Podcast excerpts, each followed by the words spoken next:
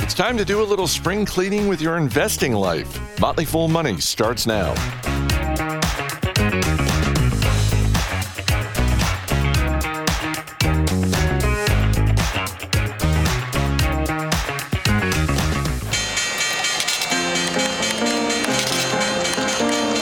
Everybody needs money. That's why they call it money.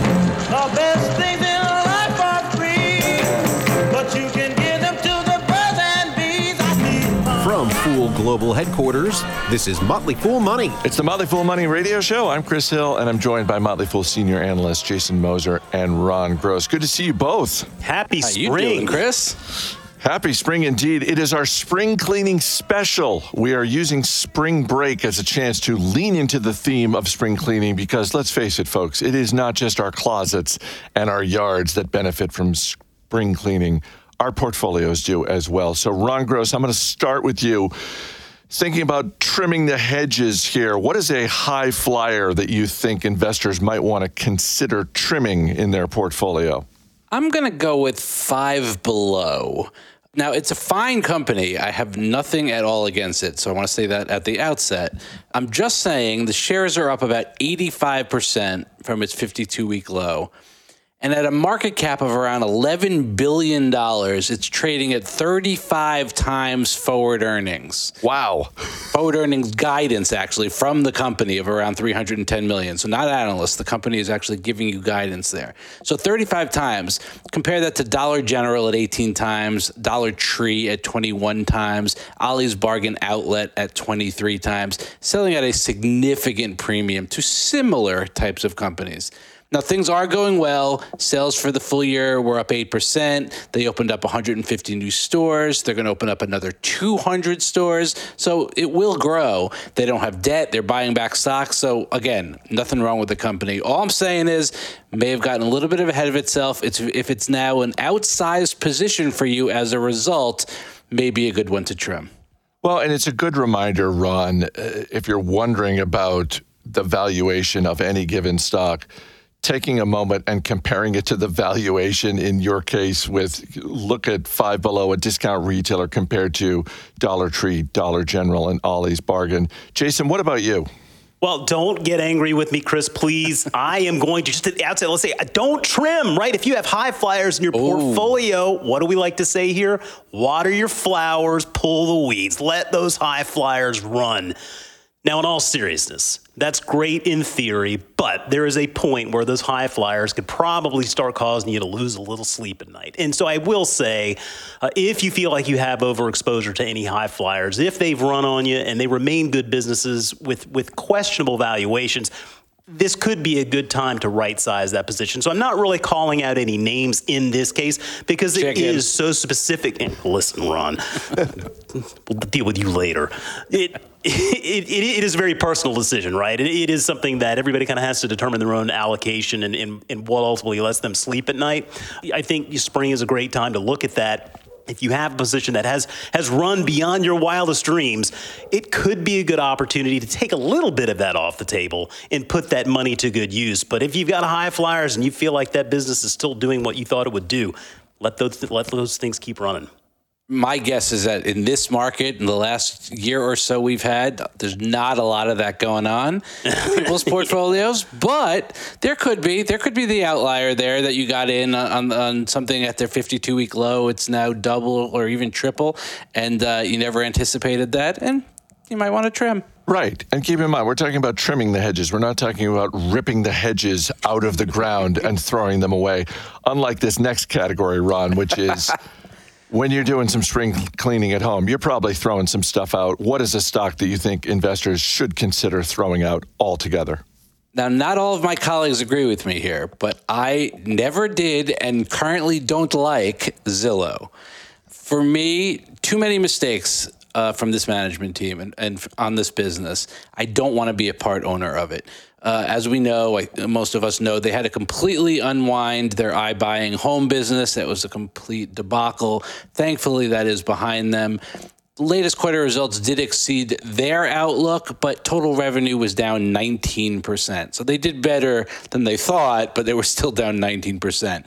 Declines in their internet media technology business, in their mortgage business, mortgage revenue down 65%, their premier agent business down 20%, visits to the site during the quarter down 5%. Their vision is to build the housing super app. Okay, let's see how they execute. I'll be watching um, alongside with all of you. Trading at 16 and a half times adjusted EBITDA, 44 times forward estimates, because if you use current estimates, it won't work because they're actually not making any money. So you'll get an NA or an NM in that in that category right there. If they perform, the stocks the stock is low and that multiple will come down pretty quickly as earnings rise. I just don't want to be there long for the ride.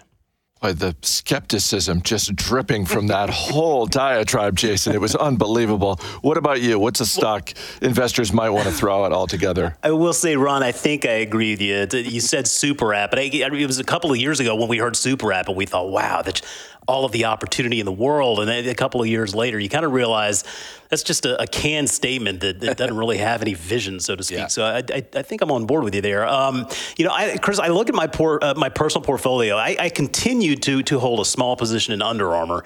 And every once in a while, I ask myself why. I just don't know. You know, for a long time, it was such a good performer, and then it just fell off of a cliff, right? And they've had a number of different thesis-breaking events. I mean, I, I continue to think I probably haven't sold it because I'm just lazy. But I also look at it, and, and Chris, like we've said before, they make good stuff. I can't understand why they've not been able to get over that hump.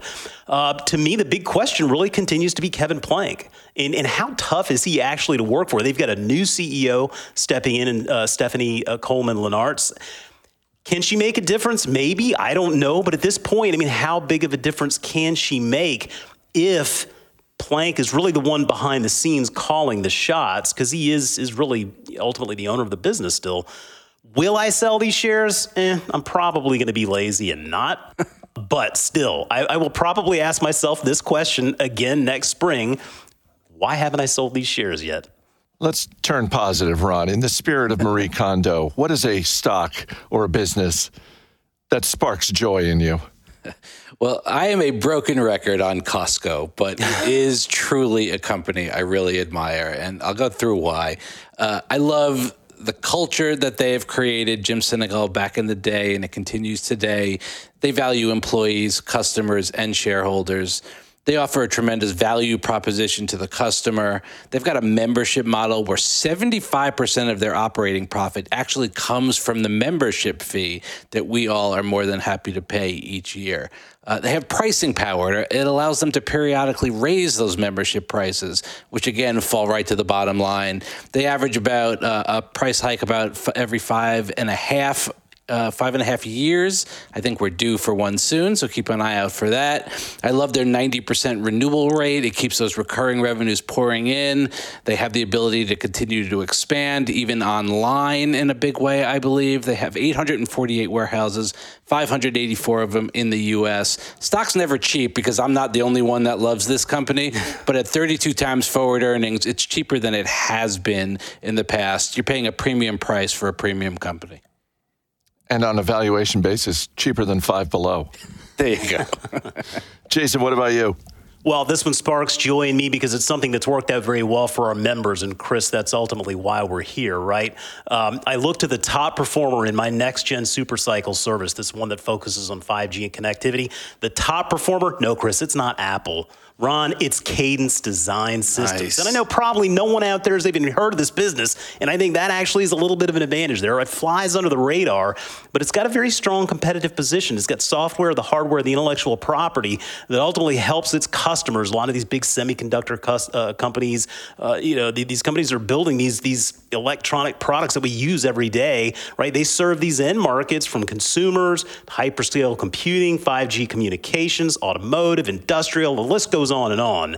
And if you look at the last five years, the company has grown revenue at an annualized rate of 13% with net income up an even more impressive 33%. So that outperformance is no accident, and I'm thrilled for all of our members who've been along for the ride on that one. Coming up after the break, a few stocks that are poised for a comeback. Details next, so stay right here. You're listening to Motley Fool Money.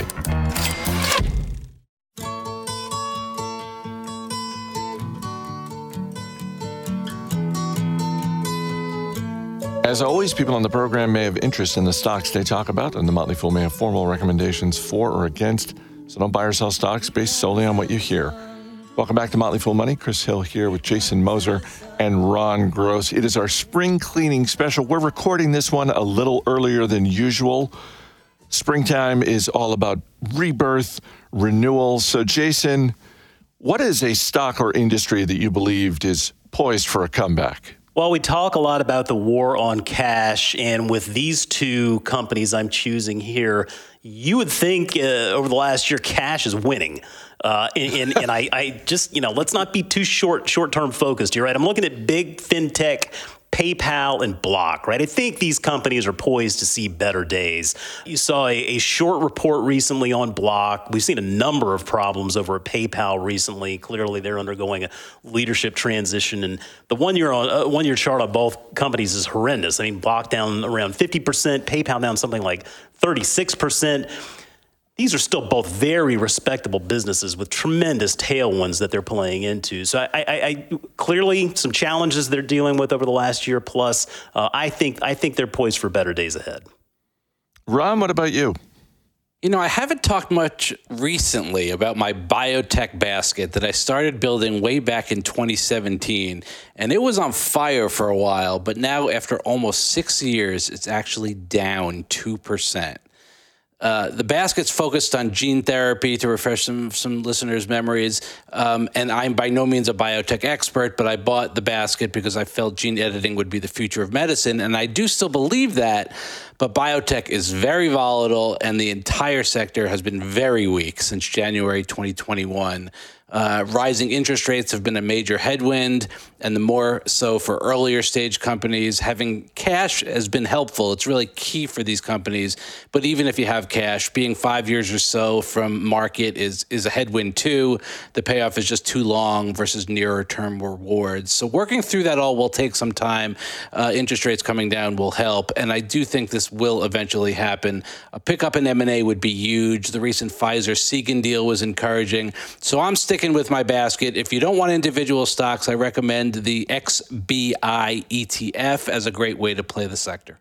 Just real quick on the M&A activity, Ron, eh, when you look at this basket of biotech stocks that you have, are there some that part of the thesis for you is they might be an acquisition target? Yeah, two two of them have already been taken out, but that was earlier uh, in the basket, maybe you know before 2020. Um, since then, I've had no acquisition activity in the in my holdings, but some of them I think are probably ripe, especially once they their cash comes down to a point of where they're somewhat in trouble and easy to bargain with. They make easier acquisition targets.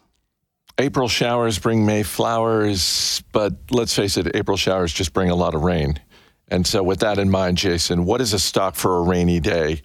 And think in terms of 2022, and what a rough year for the market and investors it was. So, a stock for a rainy day for me is a stable, stalwart business that provides ballast. Right. Yeah. As you were going through last year, there were some stocks, hopefully, in your portfolio that helped you sleep at night. And I'm, I'm going to round out the war on cash basket here, Chris, actually, because when I looked to Visa and MasterCard, uh, both actually in positive return territory over the last year, down only slightly in 2022, outperforming the market handily. Uh, I, I, felt really good as, as an owner of these companies, right? When you look at the five and 10 year charts, it becomes more apparent. You just want to own these and go to sleep at night, and you can hold on to them for a long time, I think. There's all sort of ch- people chirping out there about disruption in crypto and they're going to be left behind and yada, yada, yada. You got to remember, these are big companies with a lot of resources, right? They're the ones that are investing in a lot of this stuff. These opportunities that come along the way, they're not sitting on their collective duffs doing nothing. I mean, they got the resources to invest in this evolving space. Massive networks of users all around the world, and data indicates that more card users continue to use their cards more. So the tailwinds are very clear. It's just so difficult to disrupt massive networks like these, and I think that's why we saw these these two uh, companies. We saw their their shares hold up so well in 2022. Um, I remain an owner of, of all four that I've mentioned here, and, and uh, intend to to remain a holder for hopefully years to come. Ron Gross, what about you? Berkshire Hathaway. Now, I do know it's boring, and Warren and Charlie aren't going to be around forever, but it's a collection of more than 60 wonderful businesses, including BNSF Railway, Geico, Mid American Energy, Clayton Homes. My personal favorite, Dairy Queen. Love Dairy Queen. Uh, insurance is about 20%, 7% of the business. Railways and energy, 9% each. Manufacturing, 25% each. Nicely diversified across sectors. Obviously, from an investment perspective, big positions in Amex and Bank of America and Apple, Occidental Petroleum. A succession plan is in place. Greg Abel uh, will will be the head of the company one day. He currently heads up the energy division. He's vice chairman of the board. Investing side is well in hand with Todd Combs and Ted Weschler managing sizable portfolios for Berkshire. Only 1.8 times tangible book value, 129 billion dollars in cash, compounded value at an almost 20% rate over 57 years. Allows me to sleep well at night. It is my largest position. Ron, you're right. Warren Buffett, Charlie Munger, they're not immortal, although they seem like they are at times. Yeah. um, but it really does seem like while they're not going to be around forever, this business and the blueprint for running it, both in terms of the acquisitions they make and the investments that they make, it seems like that is set up about as well as any succession planning I can think of in recent memory. Agree from a complete from an operating side of the business agree my only concern is future acquisitions warren buffett is a master at identifying the right companies at the right price let's hope that that continues well into the future All right, last but not least, uh, Jason, one actual cleaning tip. You know, it can be specific, it can be more general. Um, enough with the investing. Let's help folks with an actual cleaning tip.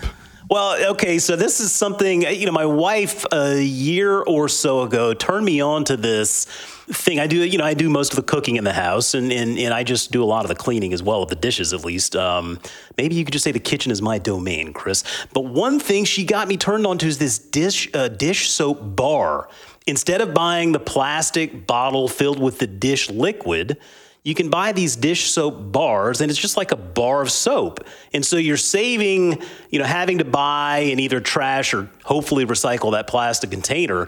But you also, I, I tell you what, it lasts a lot longer because with the liquid, you just tend to overuse it.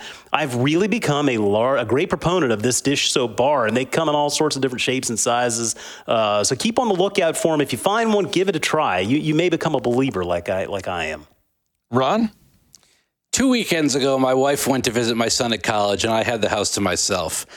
As we do, Jason, I cooked up a whole bunch of Italian food in a thick red tomato sauce. Now, here's where the story goes south. Stick with me. I decided, I decided I was an adult, and I could make the adult decision to eat in the family room in front of the TV. And the oh, plan no. was going perfectly until a big dollop of tomato sauce dropped onto our new carpet. Well, thank thank goodness for Google. Here's what you do: you mix two cups of cold water with one tablespoon of clear liquid detergent. Apply a generous amount. Blot it up. Rinse. It's like it never happened. Let's go to our man behind the glass, Dan Boyd. Dan, uh, any thoughts on what you've heard or a cleaning tip of your own? So recently, I've had to take apart a vacuum to get some crackers that my son had dropped. And I realized that you can clean the filters in a lot of these modern vacuums that don't use bag filters. So I did that, cleaned it, let it dry for 24 hours, and now my vacuum works like it's brand new. Amazing. You're not getting that on Bloomberg. Jason Moser, Ron Gross, thanks for being here. Thanks. More after the break, so stay right here. This is Motley Fool Money.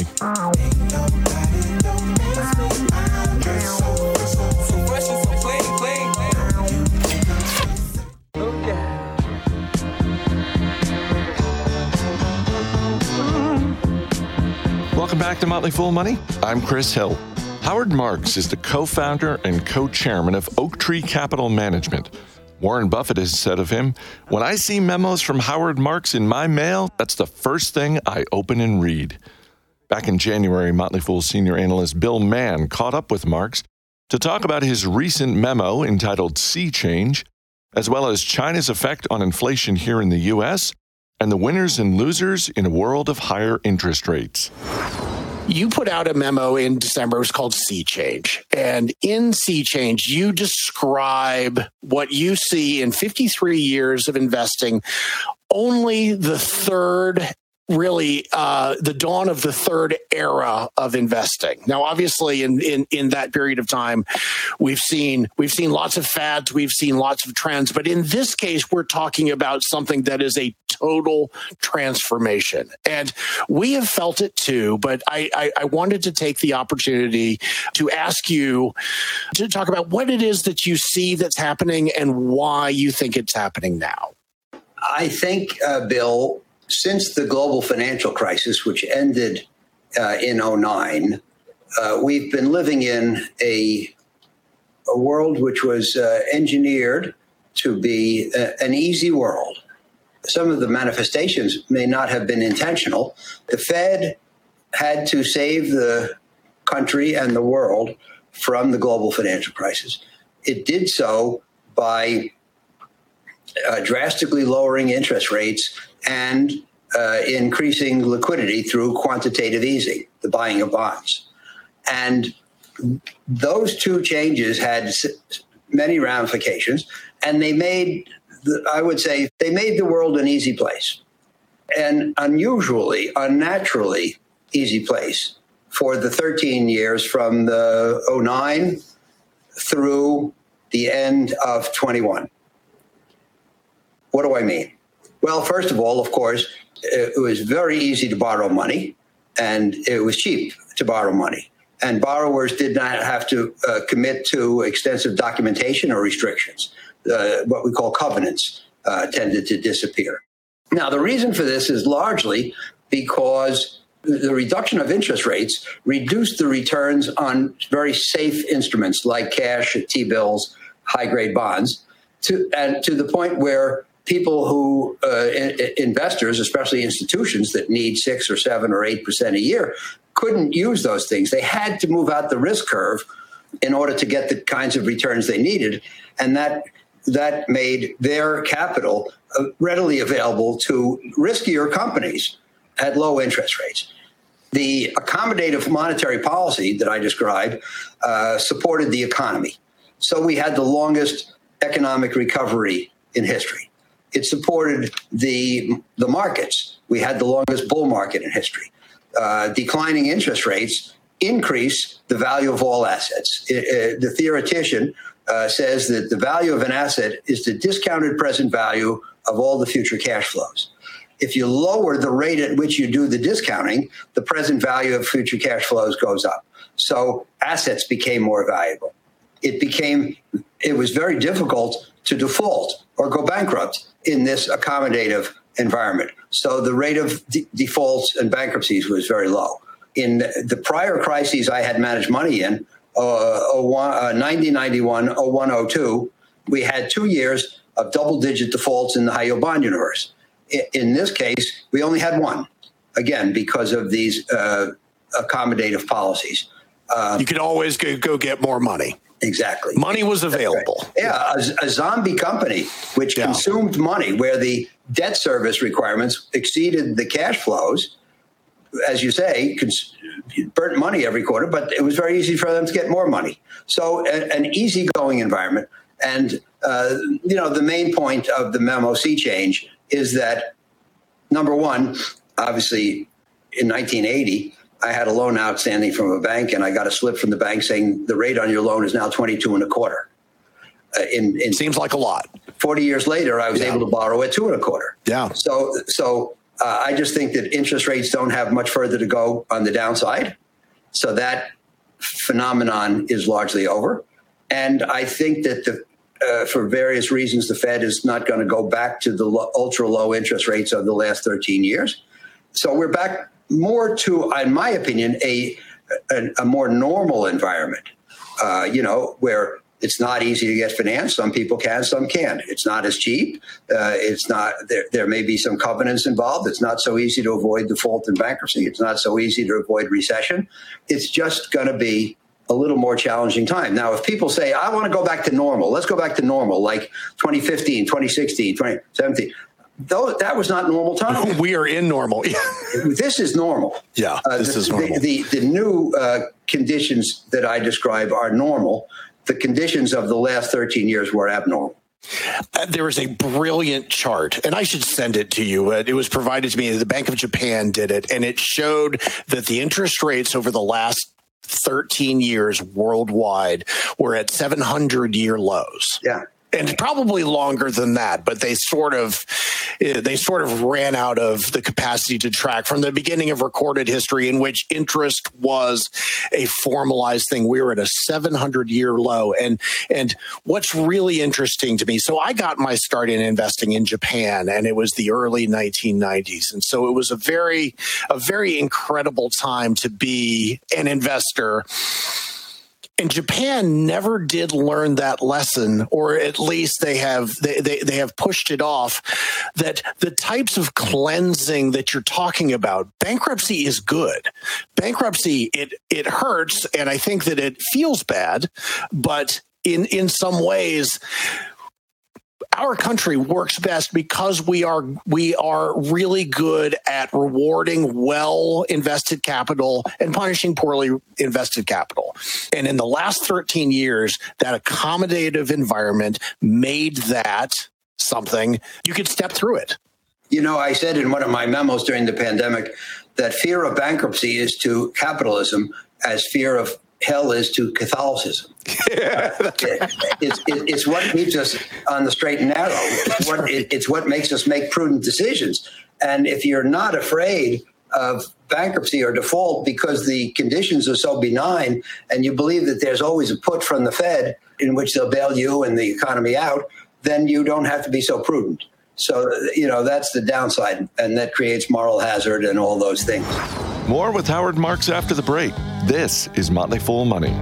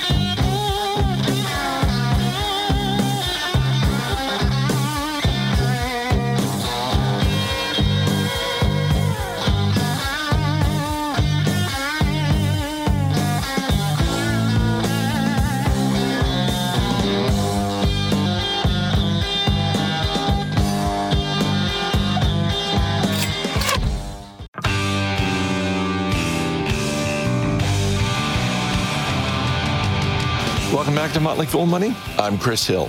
Let's get back to my colleague Bill Mann's conversation with Howard Marks. There is a word that you didn't write in Sea Change. To me, it was in the background, and the word is China. Because when you're talking about when you're talking about a 13 year period, I think you're generally talking about you're generally talking about an interest, interest rate environment. But the 40 year period, you're talking about primarily the impacts of globalization and for a 40 year period, we had the capacity and the endless desire to export inflation to China. Is that time over as well? Well, I would rephrase. I wouldn't say we exported inflation. I'd say we exported sourcing, which had the effect of fighting inflation. And and I think that for the I think there was a 25 year period there. Uh, maybe it was uh, hold on. Maybe it was uh, something like 1990 to 2015 when consumer durables prices overall declined by 40 percent. And it didn't happen because the U.S. production got cheaper. It, it happened because we imported more and more and more from Asia. And and when we're talking about durables, we're talking about appliances and, and things of that nature, TVs. And you know, uh, raise your hand if you have an American-made TV. Okay, so so the point is, uh, and, and, and It's a coffee table if you if you do. and by the way, this was this was the period that coincided with what I call China's economic miracle. I'm not going to put you on the spot, but do you know how much Chinese GDP is up in the last 42 years? It's something like oh, you mean aggregate? Yeah, no, how many? How many? What percentage or how many times has it doubled? Has it tripled? Oh, I think it's like I think it's like eight times. It's a hundred times. So I was really wrong. Really wrong. In, in 1978, You did put me on the spot by not putting well, me you on can the cut spot. that out. But but in, in 1978, China, as I recall, Chinese GDP was 177, 178 billion dollars, and most recently it was 17.8 trillion. So that's 100x. Yeah. And our business made China rich and allowed them to move people from the farms to the cities and, and into manufacturing from agriculture and, and so forth. But it's largely over. Ironically, there are a lot of people who want to do outsourcing who say now China's too expensive because the Chinese miracle raised the per capita income and the wage in China, and you can't get work done as cheaply over there anymore as as you used to. Uh, Right on a yield basis, it doesn't it doesn't really work out anymore. Right, exactly. So you have people going to countries other than China, Vietnam is an, uh, or Bangladesh are examples. But then you have the fact that the pandemic demonstrated that we have to worry about sources of supply. So there's a force going on now called deglobalization, which is a reversal of the sourcing abroad in some small ways. But that will stop or undo the progress against inflation that globalization produced. So you can't have it both ways. It can't be both ways, and you're you're exactly right that it was you know it was a continuum, and if you if raising China's economic standards was a goal, and from the outset, from both sides, it was a goal. I mean, Richard Nixon looked at China and said, having a China in poverty is not, it's not helpful for anybody. So it was absolutely a policy goal, but they've done it. It's it, you are you are at the you are at the point now where China is no longer competing on price. Now, if inflation, if inflation averaged, I don't, I'm, I'm not 100 percent sure on this datum, but if it averaged two percent a year in this country for the last 30 years, and that benefited from the process I described, in which durables prices went down by 40 percent. What, what what would inflation have been if durables prices hadn't gone down by 40 percent? And if durables prices are not going to go down by 40 percent in the years ahead, what will inflation be? And so I think we may have a slightly higher normal uh, rate of inflation than we did over this period. Yeah. So you do agree with me that we exported deflation inflation. I'm still stinging from the fact that my guess at the exponents were, you know, for how much China has grown was so far off. But it does show. I mean, even if you know your, even if you know your stuff, exponential math or exponential factors are really, really hard Yes. to contemplate. So what we're suggesting and what you're suggesting in Sea Change is that is that a lot of the things that have not worked for the last 13 years maybe are about to. It's not yes, no, black, white. It's Of course. thing- it's not the binary. things that were penalized in that period will be less penalized or maybe benefited. Great example: high yield bonds. That's one of the. That's that's really where I, where I started as a money manager in '78, and it's a big part of what we do here at Oaktree. And uh, about a year ago, they yielded four something, and uh, that was the low return world. They were not useful to the institutional client trying to make six, seven, or eight, who would invest in, in low quality debt to make four something. Well, today it yields about eight. That's a usable rate of return. So uh, that's that's just a very simple example of what you're talking about. The the available availability of returns now that I would describe as helpful or ample. They're not the highest I've ever seen. They're not. I wouldn't describe them as you know the most generous, but at least they're usable. Um, Right. Another example is one of the things we invest in here and, and are well known for is distressed debt. Well, guess what? There wasn't much distress. Uh, i- o- over right. over If you could just keep raising capital. Yes, right. right. Yeah. So, so you know, the, the default rate uh, in my first first thirty years in that position, the default rate averaged around four percent a year. In the last thirteen years, averaged something more like two. So, very little default, not much for default uh, distressed debt funds to do. So, we raised uh, smallish funds, and they had moderate returns. Not our dream environment. Yeah. It sounds to me, Howard, like you were describing a much better environment than we've had in a long time for for for pensions. Yes. For pooled money. Yeah. That they have struggled so much for for the return for their current obligations. Uh, what are some of the ar- other areas you think will will, will benefit from the new world order? Well, it's basically everything on the lending side of the equation. That's one. Uh, so ranging from cash, which now has a few percent positive return through treasuries, through high grades, through high yield, uh, private uh, lending now yields uh, double, low double digits. It used to be uh, mid to high single digits. Uh, distressed debt funds should be able to make more money in a, in a more target-rich environment. Uh, and then there are, there's, there's the one-off here and there. If you want to look at the things that have been hurt, an example is the emerging markets. The emerging markets face uh, significant challenges. Uh, they've incurred a lot of debt denominated in dollars, and they don't have that much access to dollars. This low return world, the hunt for return on investors' part, allowed made dollar capital available to the emerging markets through loans, which was not has not normally been the case. So uh, they'll struggle with with those, paying those off those loans, but the securities are starting from a cheap place. Is Yeah. it cheap enough? Yeah. Are they going to go up? I'm not saying that, but but you know, I, I there are two piles of securities or assets. There's one pile that everybody knows about, feels they understand, feels good about, feels are seemly and and and prudent, and uh, and they're optimistic about. Then there's another pile of things that people don't know about, don't understand, don't feel good about, things are think are unseemly, and they're pessimistic about. Which pile contains the bargains? It's the latter. Now, that's not to say, I want to say very clearly for you, for your viewers and listeners, that's not to say that everything on the latter pile is a bargain. But that's but the bargains are in that pile. I've made a living for 50 odd years buying things on that pile.